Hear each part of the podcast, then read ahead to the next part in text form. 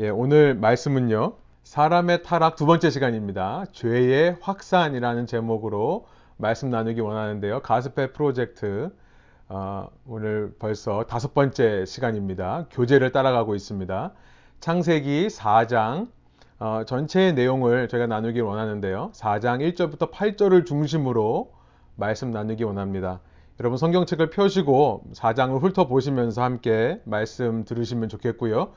이 시간에는 따로 말씀 봉독하는 시간 갖지 않고 말씀을 나누면서 중간중간에 저희가 한 목소리로 읽, 도록 하겠습니다.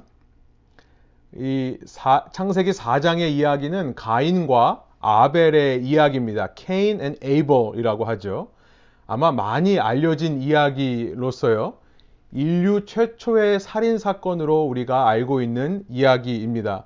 아마도 아직 믿음이 없으신 분들, 교회에 익숙하지 않으신 분들도 한 번쯤은 들어본 이야기일 것입니다. 이 하나님의 명령에 불순종한 아담과 그의 아내 이브, 어, 하와라고 되어 있는데요. 영어로 이브라고 되어 있습니다. 이 두 사람은요, 불순종의 대가를 분명하게 받습니다. 불순종의 대가에 대해서 창세기 2장에 하나님이 이렇게 말씀하셨습니다.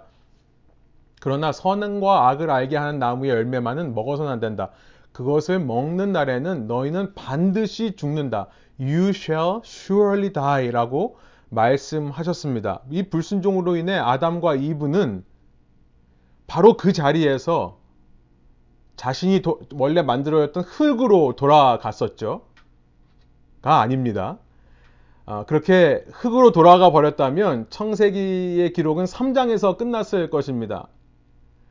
그런데 지난 시간 나눈 대로 성경의 하나님은 이렇게 반드시 죽으리라 라고까지 경고하셨는데도 하나님의 말씀을 어긴 이 사람들을 계속해서 이 땅에서 살아가게 하신다는 것입니다.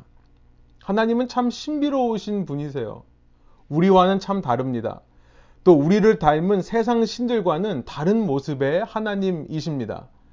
하나님은 살아가게 하실 뿐만 아니라 이 땅에서의 삶을 이어가도록 허락하실 뿐만 아니라 오늘 본문 1절을 보니까 4장 1절을 보니까 가히 충격적이라고 할 수 있는 말씀이 기록되어 있습니다. 반드시 죽으리라 라고 했던 사람들 사이에서 새로운 생명이 태어나게 하시는 겁니다. 4장 1절 우리 한 목소리 한번 읽어보겠습니다. 아담이 그의 아내 하와와 동참함에 하와가 임신하여 가인을 낳고 이르되 내가 여호와로 말미암아 등남하였다 하니라. 성경에는 안 나와 있지만요. 이 아담과 이브는 너무나 놀랐을 것으로 추측해 볼 수 있습니다. 수천 년이 지난 오늘도 사람의 뱃속에서 새 생명이 태어나는 것은 인생을 통틀어 경험하는 놀라운 일 중에 하나가 아닙니까?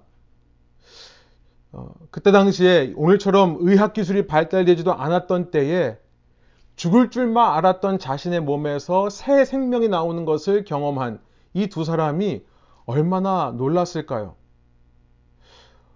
우리가 그냥 쉽게 이 절을 넘기지 말고요. 한번 짚고 넘어가 보기 원합니다. 여러분, 3장에서 창세기의 기록이, 성경의 모든 기록이 끝났어도 우리는 아무 할 말이 없는 존재입니다.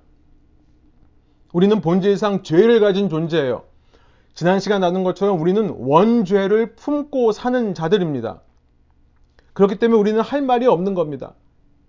창세기 4장 1절에서 아담과 이브가 결혼해서 새 생명을 임신하지 못했다 하더라도 우리는 아무런 할 말이 없는 존재들입니다.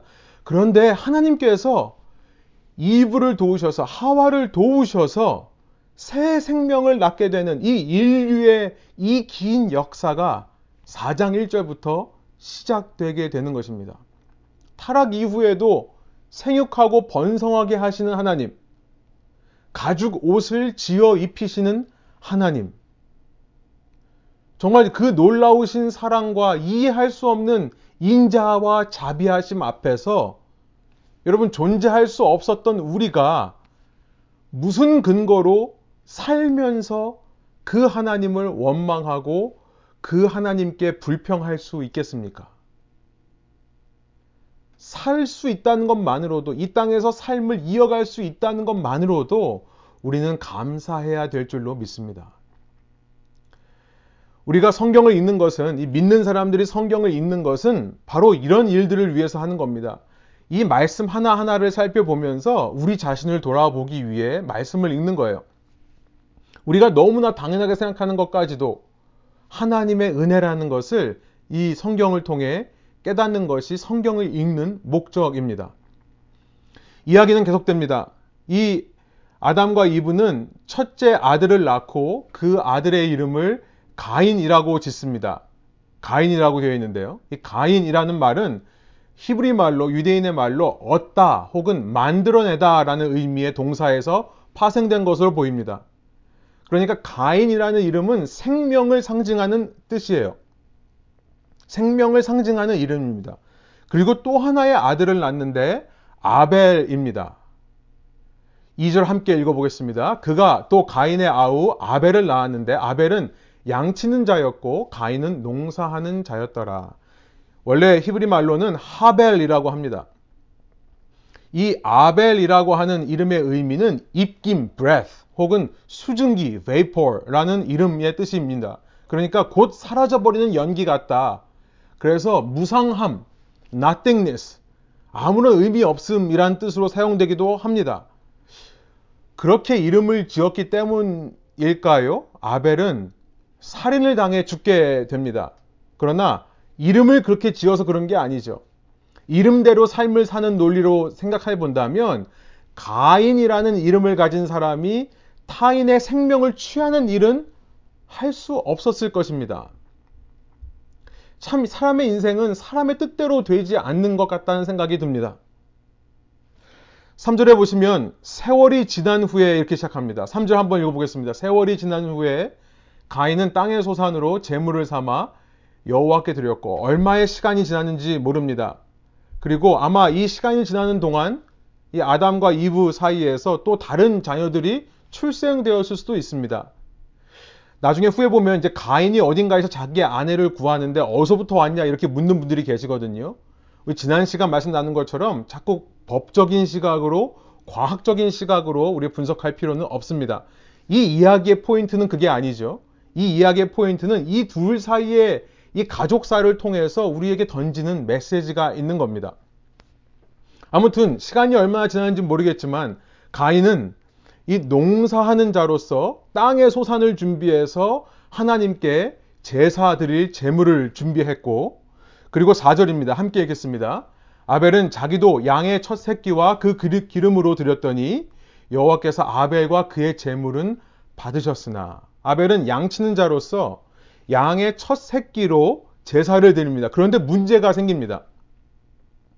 야훼 하나님께서 이 야훼 하나님, 이 창세기 1장부터 3장에 나와 있는 창조주 하나님이신데요. 타락 이후에도 그 약, 구원의 약속을 이어가시는 하나님이시기 때문에 구원자라는 의미에서 야훼라는 이름으로 불립니다. 이 야훼 하나님께서 아벨의 제사는 받았지만 가인의 제사는 받지 않으셨다라고 5절이 말씀하는 겁니다. 5절 함께 읽겠습니다. 가인과 그의 재물은 받지 아니하신지라 가인이 몹시 분하여 안색이 변하니 자꾸 우리는 분석하려고 들기 때문에 여기서 질문하게 됩니다. 여러분 왜 하나님께서 가인의 재물을 받지 않으셨을까요? 참 사람들은 이 왜라는 질문, why라는 질문에 대해서 알고 싶어 합니다. 그래서 여러 가지 가설들, hypothesis를 만들어냅니다. 여러 가지 가설들이 있어, 있어 왔습니다. 뭐, 아벨이 첫 소산을 드렸기 때문에 후에 레위기에서 말씀하시는 제사법과 일치했기 때문에 하나님께서 받으셨다라고 하는 해석을 하기도 하고요. 또 아벨은 동물을 드렸기 때문에 피를 흘리는 제사였다. 그래서 하나님께서 받으셨다라고 이야기하지만 여러분 여러 가지 추측이 있을 수 있, 지만이 이야기 자체로 놓고 보면 아무런 답을 제시하지 않고 있습니다. 하나님께서 왜? 라는 질문에는 침묵하시는 겁니다. 가인과 아벨은 그저 가족 예배를 드린 거예요. 가족 제사, 패밀리 어퍼링을 드린 겁니다. 한 가족이 모여서 함께 제사를 드리는데 누구의 제사는 받고 누구의 제사는 안 받으신 거예요. 여러분 이 이야기가 전하려는 메시지가 무엇일까요? 저는 이렇게 생각합니다. 하나님을 신뢰하라는 겁니다. 하나님께서 안 받으셨다면 나름대로 이유가 있었기 때문이라고 믿자라는 거예요. 근데 우리는 이것을 참 힘들어 합니다. 우리는 굳이 꼭 왜 라는 질문에 대해서 우리가 이해할 수 있는 명쾌한 답을 얻어야만 직성이 풀리는 자들이죠. 여러분, 그것이 바로 내 속에 이 원죄의 문제가 있다는 것을 드러내는 거예요. 그렇죠? 물론 히브리서 11장 4절에 가보면 아벨은 믿음으로 가인보다 더 나은 재물을 하나님께 드렸다라는 기록이 있는데요. 저는 이 말씀을 떠올리면서 이런 생각이 듭니다. 아, 정말 믿음이 필요한 것은 우리구나. 우리는 자꾸 하나님이 재물을 안 받으시는 정당한 이유를 찾기 원하고 내가 납득할 만 이유를 발견해야 하나님을 정의롭고 선하신 분이라고 생각한다는 겁니다.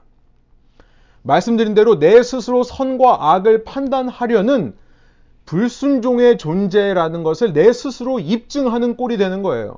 우리 안에 원죄적인 성향을 드러내는 것입니다. 여러분, 이 이야기의 포인트는요. 이 이야기의 포인트는 이겁니다. 5절 후반절이에요. 믿음이 없는 자는 하나님을 하나님으로 신뢰하지 못하고 인정하지 못하는 자는 하나님의 반응에 대해 몹시 분하고 안색이 변하더라 라는 겁니다.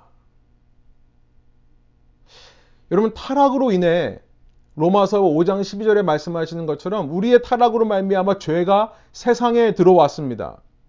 그 결과 이제 에덴 밖을 나선 세상에서는 뭔가 부조리한 게 우리를 찾아와요.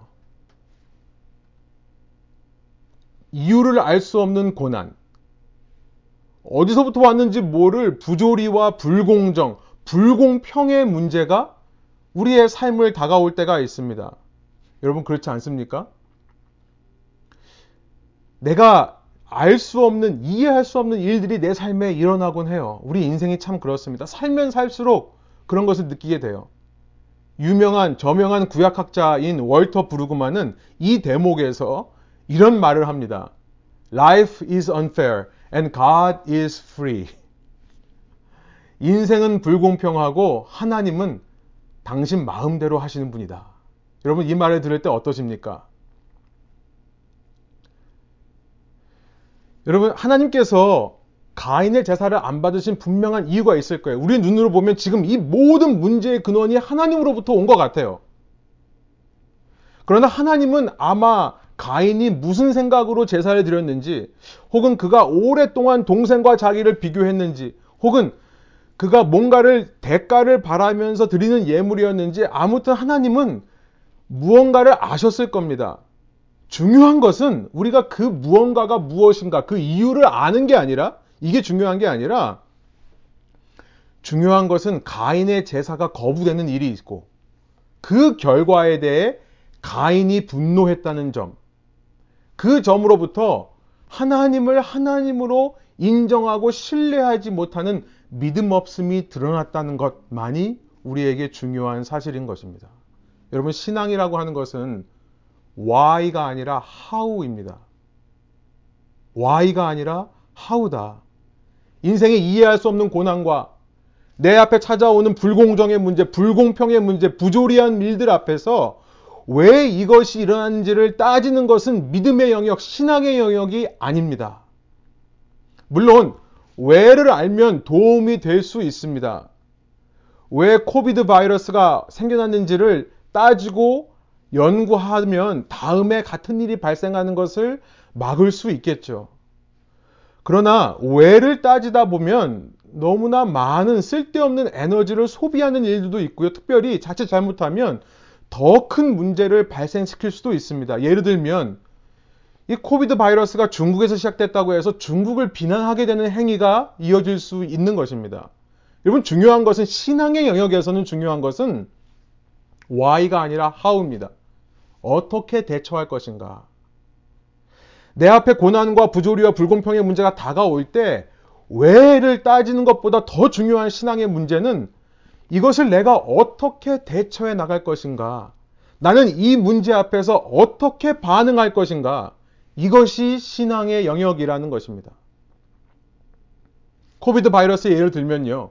여러분, 이유가 무엇일까요? 많은 사람들이 찾아낸 것은 이 중국 시장에서 야생동물을 자꾸 팔아서 이렇다는 것을 밝혀냈습니다. 아니, 더 근본적으로 연구를 해보니까 그 야생동물이 박쥐의 배설물이 먹은 과일을 먹었을 수 있었다라는 가능성을 찾아내요. 그러니까 이제 이게 야생동물의 문제가 되는 거죠. 아니, 박쥐의 문제가 되는 것처럼 보입니다. 그런데 더 연구를 해보니까 애초에 사람들이 자꾸 나무를 벌목해요. 나무를 베다 보니까 박쥐들이 살 곳이 없어서 과수원 나무로 옮겨 붙은 것이고요. 과수원 나무에 살면서 배설물을 떨어뜨렸기 때문에 과일과 함께 섞인 것을 야생동물이 먹고 인간에게 전염되었다. 이렇게 지금 아, 알아내고 있거든요. 여러분, 중요한 것은 무엇입니까? 코비드 바이러스가 어디서부터 왔나를 아는 것도 중요하지만 그것보다 더 중요한 것은 이런 상황 속에서 내가 어떻게 하면 이 바이러스의 확산을 저지할 수 있을까? 이게 중요한 거 아닙니까? 내가 방역에 힘쓰는 것. 20초 이상, 30초 이상 손을 씻고요. 사람들과 약간의 거리를 두고 또 마스크를 잘 쓰는 것. 백신을 맞든지 아니면 외출을 자제하든지 해서 이 바이러스의 세력을 감소시켜서 변이 출현을 막는 것. 이런 것이 중요한 것이 아닙니까? 여러분, 신앙에서도 마찬가지라는 거예요. 이 세상은 내가 노력한 대로 결과가 나오기도 하지만 그러나 때로는 내가 노력한 대로 결과가 나오지 않는 세상이 되어버렸습니다. 창세기는 에덴 동산 밖의 세상은 애초부터 그런 세상이었다라고 말씀하는 것 같습니다. 노력해도 결과가 나오지 않는 세상. 그래서 생기는 고난과 불공정, 부조리의 문제. 누구는 부모님 잘 만나서 쉽게 사회에 적응합니다. 그러나 누구는 부모님 잘못 만나서 노력해도 적응할 수 없는 세상을 살아가는 거예요. 여러분, 고대 유대인들은 바로 이런 고난과 부조리의 상황을 하나님이 제사를 안 받으신 것으로 표현한 겁니다. 그때 이 부조리, 고난, 불공정보다 더 중요한 것은 그를 대하는 나의 태도와 반응이 중요하더라라는 것을 이 이야기가 전달하고자 하는 겁니다. 지금 내 눈에 이해가 안 되는 상황이라고 해서 몹시 분하여 얼굴빛이 바뀌어 버릴 것인가? 아니면 그 상황 속에서도 뭔가 하나님이 뜻이 있으시겠지. 하나님을 하나님으로 인정하는 태도를 보일 것인가? 그를 신뢰할 것인가의 문제. 원죄적인 성향을 가지고 자꾸 따지고 선과 악을 내 나름대로 판단하려고 하는 이 이야기의 독자에게 이 이야기가 던지는 메시지가 바로 이것이라는 점입니다. 여러분 지금까지 이 가인과 아벨의 이야기를 어떻게 이해하고 읽어 오셨는가가 궁금해집니다. 우리는 이 주일학교 Sunday School에서요. 이 가인은 나쁜 놈. 그죠? 아벨은 불쌍한 사람. 이렇게 말하지만요. 그래서 자꾸 우리 자신을 아벨인 것처럼 얘기를 할 때가 참 많이 있습니다만 여러분 이 이야기만 놓고 보면 우리는 가인과 더 가까운 존재들이 아닙니까? 살면 살수록 가인의 입장이 이해가 되는 거예요. 단 5절까지의 가인의 모습이 이해가 되는 겁니다. 고난과 불공정, 부조리가 있는 세상과 맞닥뜨린 이 가인의 모습. 잠시 실망할 수 있습니다. 잠시 분노할 수 있습니다.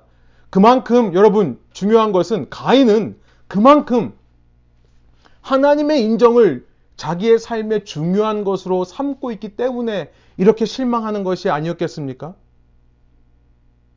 여러분 세상의 것으로 내 나를 만족시키려고 하다 보면 그것은 아무리 세상 것으로 내 속을 채워도 허망함이 가시지 않습니다. 가인은 최소한 인생에 대해 알았던 것 같습니다. 그는 이 세상 모든 것보다 하나님의 인정을 추구했던 자인지 모릅니다.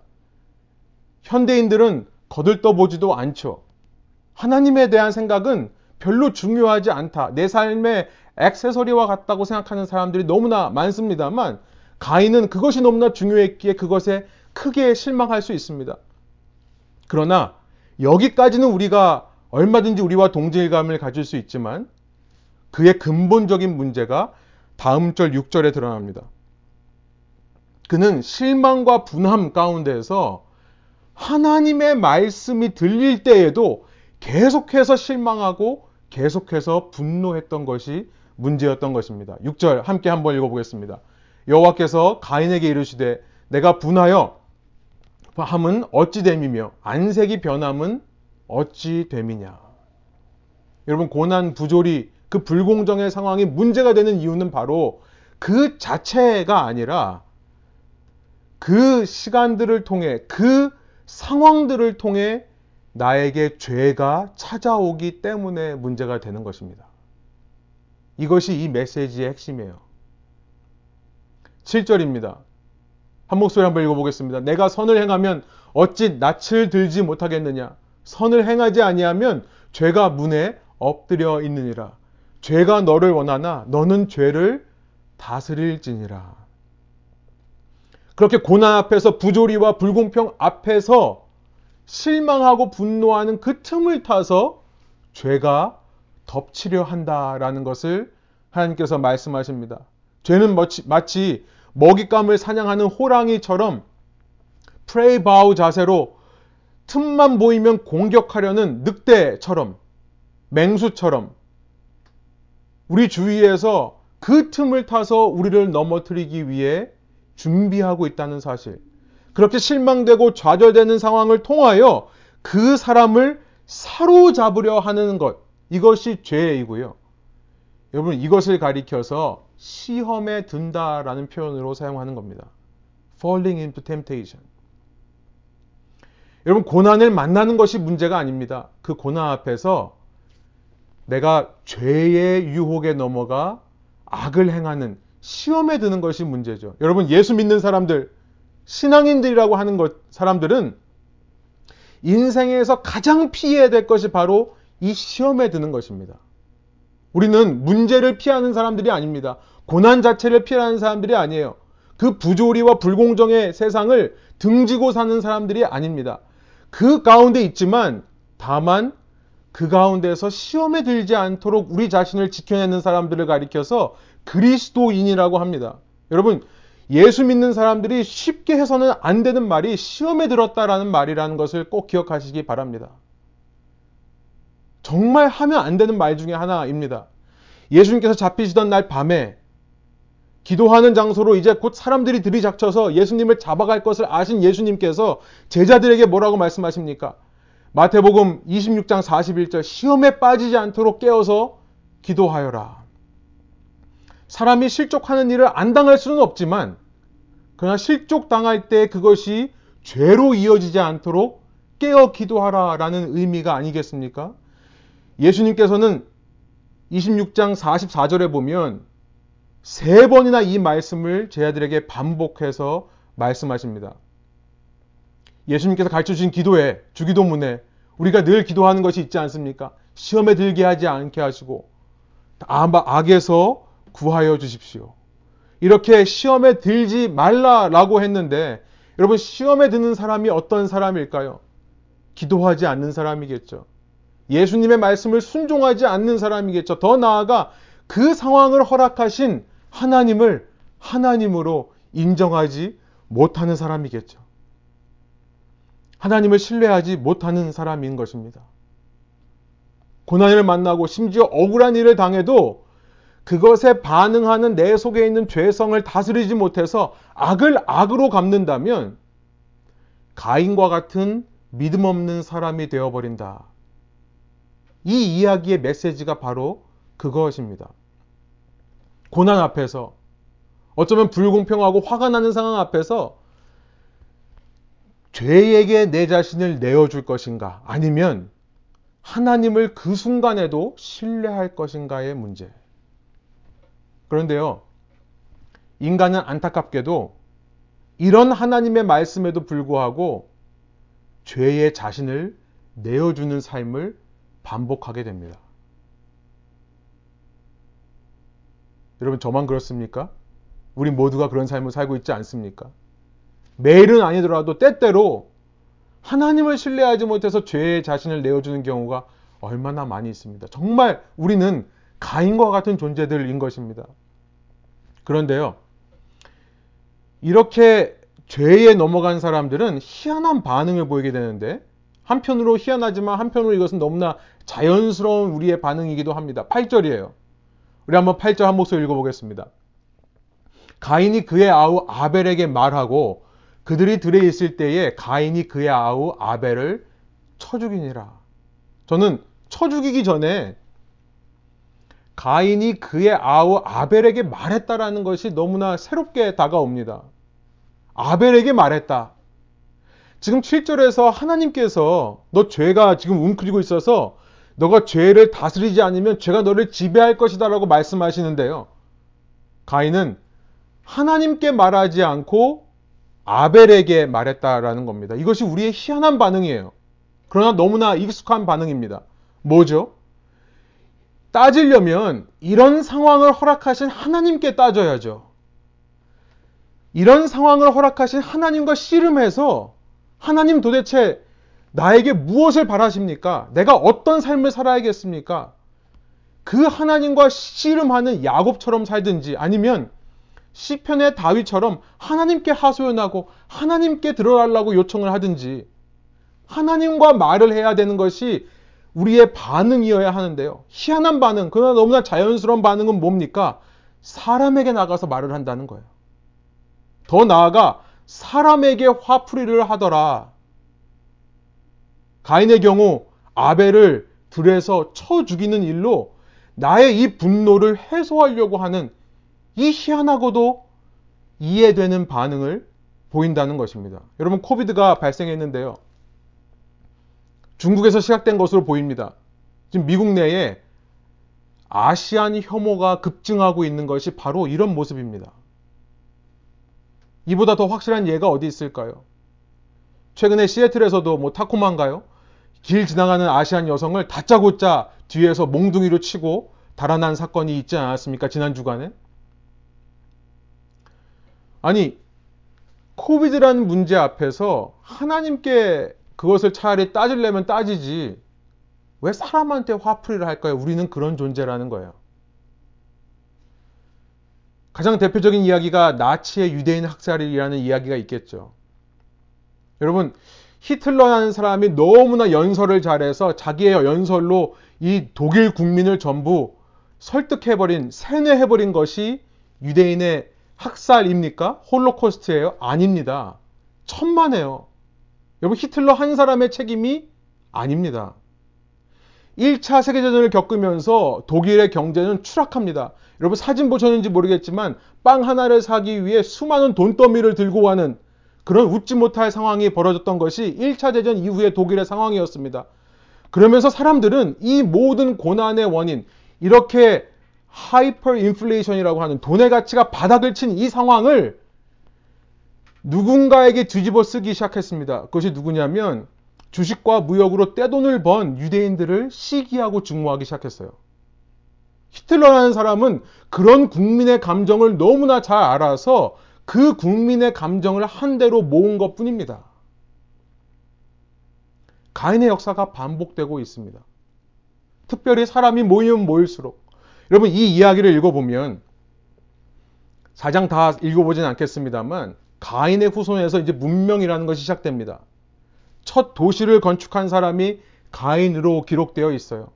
창세기 4장 16절 17절입니다. 세 번역으로 읽습니다. 가인은 주님 앞을 떠나서 에덴의 동쪽 놋 땅에서 살았다. 가인이 자기 아내와 동침하니 아내가 임신하여 에녹을 낳았다. 이때 가인은 도시를 세우고 그 도시를 자기 아들의 이름을 따서 에녹이라고 하였다. 에녹이라는 최초의 도시 안에서 더 읽어보면 이 가인의 후손들은 여러 가지 새로운 것들을 발명해냅니다. 가축을 사육하는 법, 여러 가지 음악과 예술을 만들어내고요. 또 기구를 사용하여 문명이라는 것을 이룩하게 됩니다. 그런데 이 도시의 삶이라는 것이 자칫 잘못하면 이 하나님께서 주신 창조적인 재능을 가지고 하나님을 높이고 하나님을 신뢰하는 데 사용하기보다는 그 도시 자체에 매몰되어 도시 문명 자체에 묻혀서 더 많은 것을 얻기 위해 누군가를 밟고 올라가는 가인의 길을 걸을 수 있는 것이 이 도시와 문명이라는 것을 우리가 생각해 보게 되는 거죠. 7절에 말씀하시는 것처럼 죄는요, 죄 자체에 원함이 있다는 것을 말씀합니다. 놀라운 말씀 아닙니까? 죄 자체에 원함이 있다. 죄 속에 욕심이 숨어 있고요. 사람들이 모여 살다 보면 그 욕심이 드러나기가 훨씬 더 쉬워지는 겁니다. 이 단적인 예로 가인의 일곱 번째 후손이 라멕이라는 사람인데요. 23절에 보면 이 라멕은요, 누군가를 죽이는 것을 자랑하는 말을 노래로 부르게 말합니다. 시의 언어로 기록되어 있습니다. 내가 누군가를 죽일 수 있는 능력이 있는 것을 자랑하는 모습을 보이게 되는 겁니다. 그러면서 가인에게 하나님께서 해치지 말라라고 표를 주셨는데 가인을 해치는 사람에게는 일곱 배에 갚아준다면 나 라멕을 위해서는 일은 일곱 배로 갚아주겠다라는 노래를 얘기합니다. 여러분 저는 이걸 볼 때마다 꼭 우리가 살고 있는 이 도시 문명 같아요. 이 세상 같습니다. 이 스위스 출신의 사회학자 장 지글러라는 이 시대의 아주 유명한 석학 중의 한 분인데요. 왜 세계의 절반은 굶주리는가라는 책으로 이 시대를 완전히 이 시대의 반향을 가져온 유명하신 분입니다. 혹은 탐욕의 시대 이런 책들을 보면요. 왜 지구 반대편에 있는 사람들이 가난에 벗어나지 못하는가? 이것은 자본주의가 만든 초대형 기업들 때문이다라고 그는 말합니다. Transnational Company라고 해서 TNC라고 얘기하는데요.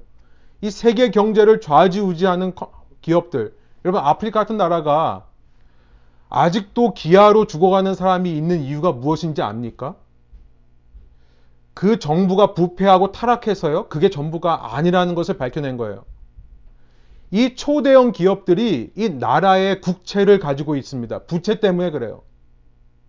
가난한 나라가 부채를 갚느라고 자기 국민을 향해서 돈을 쓰지를 못하니까 이 국민들이 농사를 짓는데요. 같은 땅의 크기로 선진국에서 농사를 지을 때보다 소출이 뭐 5분의 1, 10분의 1로 줄어드는 겁니다. 왜냐하면 아직도 제대로 된 농기구 없이 재래식으로 농사를 짓기 때문에 그래요. 심지어 이 기업들은 그 아프리카나 이런 제3세계의 땅을 매입해서 자기 소유로 삼아서 점점 더 생산하기 어려운 구조를 만들고 이 농부들은 점점 더 가난한 삶으로 만들고 있다는 거예요. 여러분, 이런 상황 속에서 오늘날 이 도시 가운데서 이렇게 잘 나가는 사람들이 이 기업의 사장이나 혹은 이 기업에 다니는 사람들이 하나님을 두려워하는 마음이 없이 자신의 부와 권력이 쌓여가는 것만을 기뻐한다면 오늘날 라멕과 뭐가 다르겠습니까? 여러분 그런데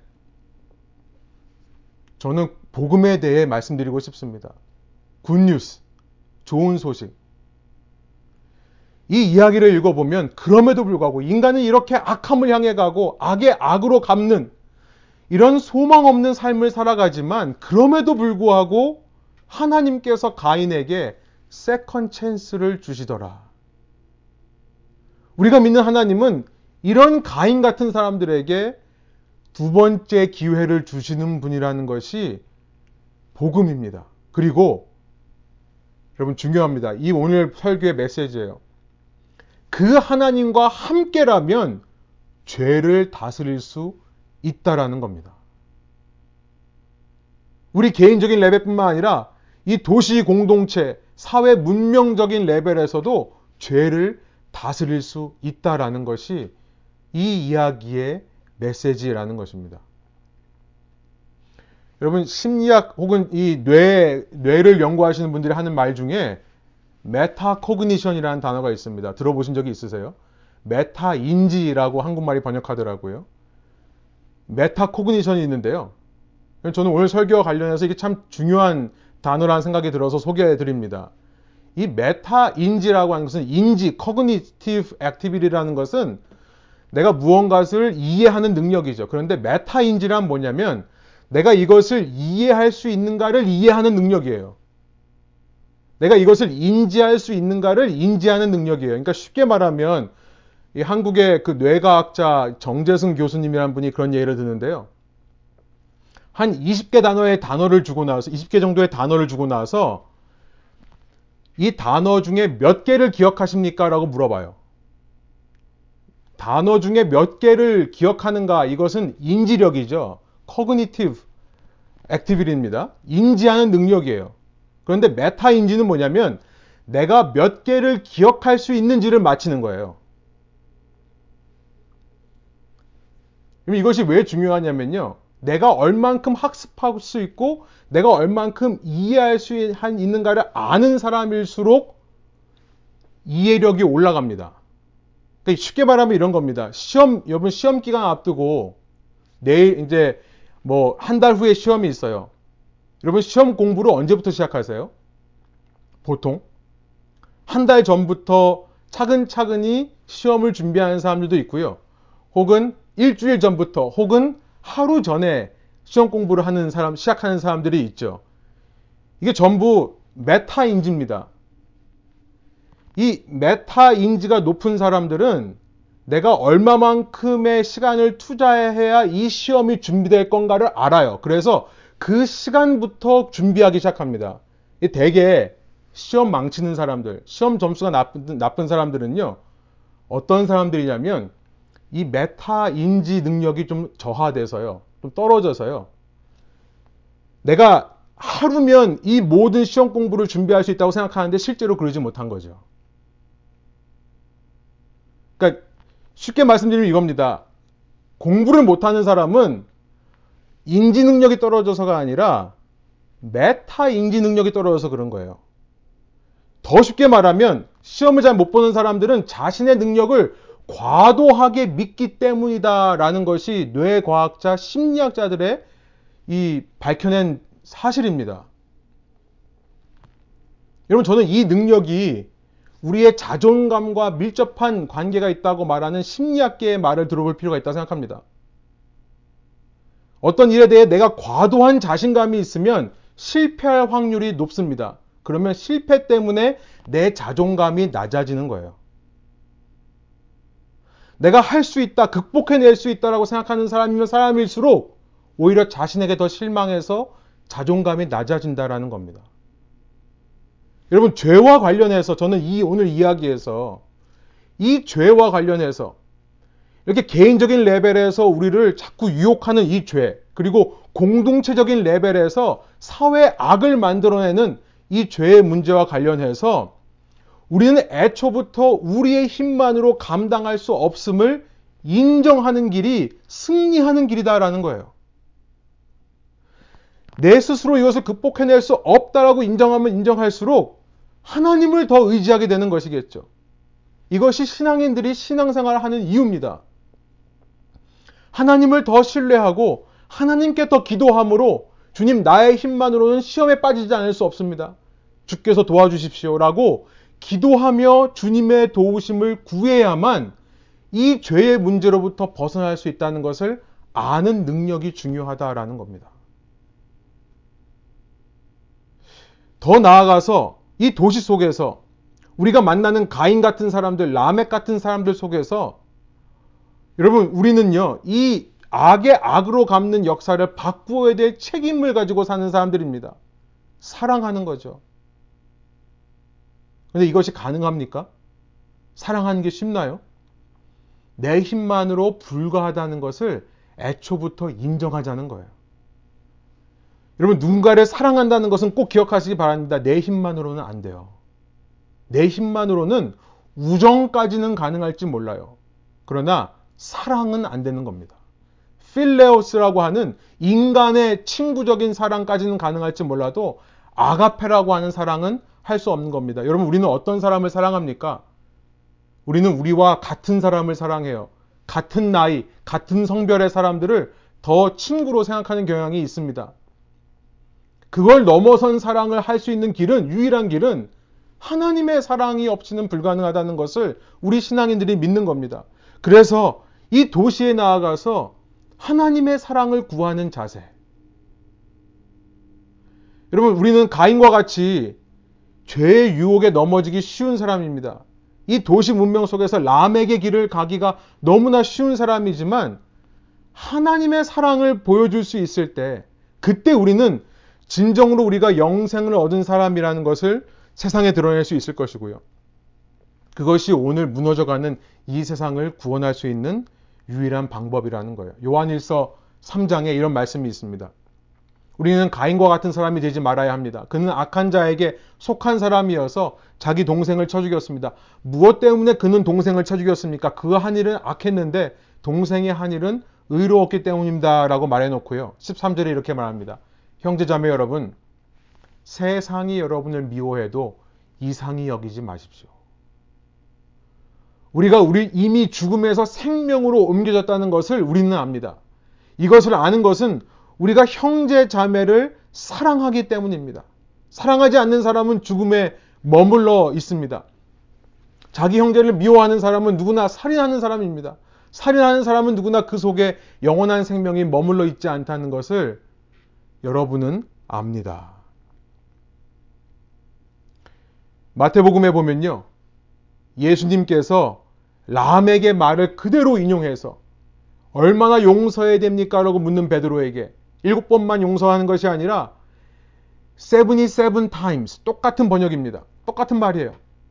일은 일곱 번이라도 혹은 일흔 번을 일곱 번이라도 용서해야 된다라고 말씀하시는 것을 우리가 보게 됩니다. 사랑하는 여러분, 말씀을 정리해 볼게요. 우리 개인적인 레벨에서 우리가 이해할 수 없는 고난과 불공정, 부조리, 불공평의 세상을 만날 때 우리는 그때에도 하나님의 하나님 되심을 인정해야 되는 존재들입니다. 시험에 들지 않도록 깨어 기도하시는 저와 여러분 되기를 원합니다. 특별히 이 도시를 살아가며 이 도시의 원리는 그렇지 않습니다. 어쩌면 가인의 논리와 라멕의 논리와 더 닮아 있는 것 같아요. 그러나 우리는 사랑으로 이 죄의 역사를 덮어가는 존재들입니다. 하나님이 그 사명을 위해 우리를 이 세상의 소금으로, 세상의 빛으로 보내신 것이 아닙니까? 우리의 능력으로 할 수 없는 일이기에 하나님을 바라며 하나님을 붙들고 주의 사랑이 나를 통해 흘러 넘칠 수 있도록 주님께 매달리고 기도하는 저희가 될 때 개인적인 레벨에서 이 도시 속에서 주님의 나라가 확장될 수 있을 줄로 믿습니다. 함께 기도하시겠습니다.